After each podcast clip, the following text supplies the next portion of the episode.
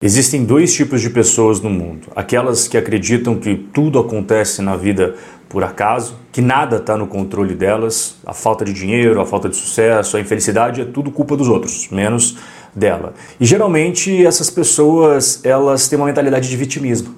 E eu nunca conheci nenhuma pessoa com mentalidade de vítima que tenha tido sucesso na vida. Outro tipo são as pessoas que acreditam que elas são responsáveis por tudo aquilo que é, é bom e ruim em suas vidas. Elas assumem a responsabilidade sobre os seus resultados. Então elas são pessoas que acabam enriquecendo e alcançando sucesso financeiro. Hoje nós não vamos falar das primeiras, nós vamos falar desse segundo grupo, que são as pessoas de sucesso e os hábitos que fizeram elas chegarem até lá.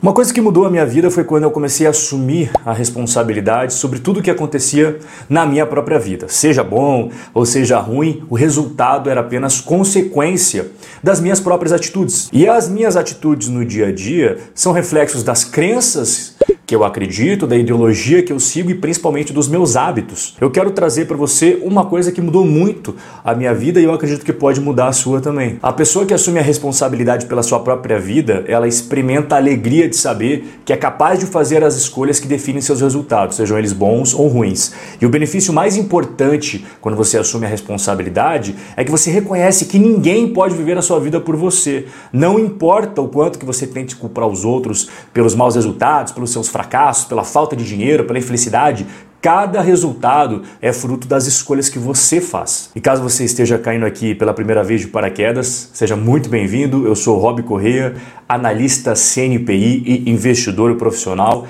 autor do livro Guia do Investidor de Sucesso Longo Prazo e também estou na Bolsa Brasileira desde 2013 e na Bolsa Americana desde 2014. I, I know what markets are going to do over a long period of time. They're going to go up.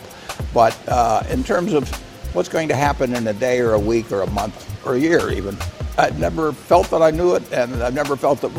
Então o oráculo de Omaha ele falou algo que eu sempre trago aqui nos vídeos, que é o primeiro hábito das pessoas de sucesso com os investimentos, com o dinheiro de forma geral, é que elas não ficam tentando prever o futuro. As decisões do dia a dia não envolve você tentar usar uma bola de cristal para onde que vai o dólar, para onde que vai a taxa de juros, para onde vai a inflação. No longo prazo, como o próprio Warren Buffett disse, se você tem bons ativos, você sabe para onde que eles vão. Eles vão subir. Agora Agora, no curto prazo, você não faz ideia o que vai acontecer. Uma boa ação pode despencar ali 15, 20, 30, 50%, mas isso não significa que ela virou uma empresa ruim. Assim como ah, o dólar saiu de 5,50 para 5, para 4,50, depois para 6, isso daí não vai mudar a sua estratégia de longo prazo. Você vai acabar se perdendo no que é realmente é importante. E eu vou te ajudar a enterrar de vez essa necessidade de tentar prever o futuro. Foi feito um bom estudo aí que pegou 68 gurus de 1999 até 2012 e durante esse período eles tiveram 6.582 previsões de mercado. Para onde que vai as, as, ações, a taxa de juros, inflação, bolsa e tudo mais, né? E os resultados são surpreendentes, cara. 42 desses 68 gurus, ou seja, mais de 61% deles, estavam errados em mais de 50% das vezes. Ou seja, em resumo, se você ficar jogando uma moedinha para cima e para baixo, vai cair cara ou coroa, 50% das vezes você vai acertar mais do que esses gurus de mercado. Por quê? Porque não tem como prever o futuro. Então esquece isso daí. Primeiro hábito para você implementar e que os investidores de sucesso têm é esquecer completamente as previsões, porque como o Ray Dalio diz, né? Se você tenta investir com base numa bola de cristal, com certeza você vai ter que comer os cacos de vidro lá na frente. When should you sell? Well, you ought to find out why you bought a stock. Esse daqui não tem a legenda para vocês, mas o apresentador pergunta para o Peter Lynch, né? É, quando você deve vencer? Vender uma ação. E o Peter Lynch fala, a primeira coisa é você entender por que, você comprou ela. E é a outra coisa que eu sempre falo para você, quando vocês me mandam dúvida nos directs, até os Robin Holders dentro do Fórmula de Omaha, o Hackeando Street, você acha que eu devo vender essa ação? Eu sempre falo, cara, qual que é o motivo que fez você comprar? And they're doing awful. You wait till things are getting better, they're doing terrific, and then you sell it. But with a growth company, you have to say, Walmart's case, 10 years after they went public, you could have bought the stock and made 500 times your money. Então o Peter Lynch basicamente resumiu, cara, que se você não sabe por que, que você comprou, você nunca vai saber também a hora de vender. Um exemplo que ele dá é uma empresa que você acha que vai dar um turnaround, uma reviravolta nos seus negócios. Você comprou porque você acredita que ela vai né, dar a volta por cima. Se isso não acontecer, você tem que vender. Agora, outro caso é você compra uma empresa de crescimento, aí ele dá o exemplo do Walmart, mas como isso faz algumas décadas atrás, o Walmart não é mais uma empresa de crescimento. Mas hoje você poderia pegar as empresas de tecnologia. Ah, você comprou ela porque você acredita no crescimento dos lucros. A partir do momento que ela não continuar crescendo seus lucros, estagnar, talvez seja um bom motivo para você vender, porque o motivo inicial era justamente o fato dela ser uma empresa de crescimento. Então, o segundo hábito dos investidores de sucesso é não vender meramente porque caiu. É vender porque a empresa não faz mais sentido do ponto de vista dos fundamentos para você. Você está vendo neste gráfico, que tem mais de 100 anos de dados, que uma das linhas ela é o retorno do mercado. E outra das, das linhas que nós temos aqui é a taxa de crescimento dos lucros somado aos dividendos. Você percebe que no longo prazo elas caminham de mãos dadas? Isso daí não é à toa, porque o retorno de longo prazo das empresas da bolsa é nada mais nada menos que o dividend yield, ou seja, quanto que aquela empresa paga de dividendos ao ano, somado à taxa de crescimento dos lucros. Então, quando a gente bota na ponta do lápis quanto que foi de dividendos, quanto que foi a taxa de crescimento dos lucros, você vai perceber que é exatamente o mesmo número do retorno, a rentabilidade das ações no longo prazo. Então, agora que você entendeu o que, que é realmente importante, você vai esquecer completamente do que é ruído e do que não faz sentido você acompanhar e focar nas únicas coisas que realmente importam, que é exatamente isso que eu acabei de explicar para você. So, um, you asked me about investors, so I'm trying to go back what an investor well, should do. Well, and, and, what you, and, what you, think is appropriate yeah, for so your here's investors, what I'm trying. What you guys are doing. Well, I want to just convey to investors. I think in the average investor, most everybody, don't compete against uh, pros like ourselves or other people. Don't making tactical asset allocation bets or moving around in the markets because you're probably going to lose. O Ray Dalio ele diz aqui que as pessoas que tentam ficar ah, eu vou botar agora uma aposta aqui, uma aposta assim, assado, basicamente fazer market time, vai perder na bolsa de valores, tá? Porque nem os profissionais conseguem fazer isso com sucesso. Então, essa entrevista do, do Ray Dalio é mais de 20 minutos, mas esse trecho ele resume muito bem que ele mesmo não fica posicionando a carteira dele visando uma, um cenário ou só um outro cenário.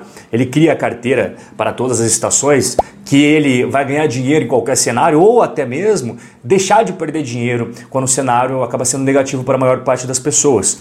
E toda a estratégia dele pode ser resumida em diversificação. E algumas pessoas falam, ah, só diversifica quem não sabe o que está fazendo. Cara, o Ray Dalio é bilionário, um dos homens mais ricos do mundo. E muito da filosofia do Ray Dalio nós seguimos na carteira do canal aqui, inclusive está ela atualizada. Então a gente tem uma meta aí de botar 45% em ações, 30% em renda fixa, que já está perfeito, fundo imobiliário 20% já está perfeito, 5% em cripto. Então aí você já deve ter uma ideia mais ou menos do que a gente vai fazer no próximo aporte, né? Reequilibrar aí a parte das ações. Por quê? Porque a gente segue essa filosofia do Ray Dalio também, de estar tá bem diversificado entre vários ativos, nunca assumir riscos de ruína. E agora a gente vai compilar toda essa sabedoria com mais um cara sensacional, super bem sucedido. Aqui só tem cara fera hoje. Every investor has to do is decide what kind of an asset allocation he wants. So asset allocation is number one. Diversification would be number, all these simple things. Diversification would be number two. Staying the course would be right up there. Let's call that number three. Uh, once you get your path set, get your allocation right, make sure it's very diversified in both stocks and bonds, you want to just take uh, Pay no attention. O que, que ele quis dizer aqui? Né? Primeiro, é um resumo de tudo que a gente falou. Então você primeiro define os percentuais das suas classes de ativos, quanto que você vai colocar em ações, quanto que você vai colocar em fundos imobiliários, quanto que você vai colocar em renda fixa. E aí você vai estar bem diversificado, sempre aportando de acordo com o seu plano. E o passo terceiro e não menos importante é você esquecer de todo o resto. O que, seria todo o resto? Ficar acompanhando tudo que acontece no Twitter, ficar acompanhando tudo que acontece no Instagram, no Facebook, em portal financeiro, as notícias, os aplicativos que ficam ali toda hora pipocando as coisas na sua frente.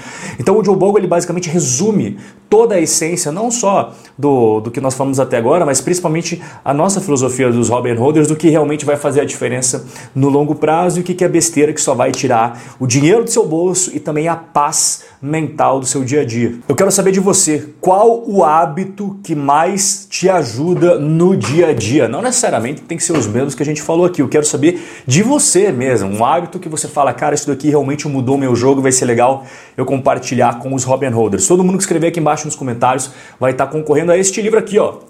Do próprio Warren Buffett, que foi o primeiro aqui a nos dar uma dica, né, um hábito de milionário, na verdade multibilionário, e todo mundo que escrever vai estar concorrendo. O sorteio rola sempre nos stories do Instagram. Se esse conteúdo foi válido para você e te agregou valor, eu só te peço uma coisa. Deixe seu like e se inscreva no canal, porque isso é muito importante para levar essa mensagem para outros Robin Holders que ainda não tiveram a oportunidade de saber isso daqui. Um forte abraço e a gente se vê no nosso próximo encontro.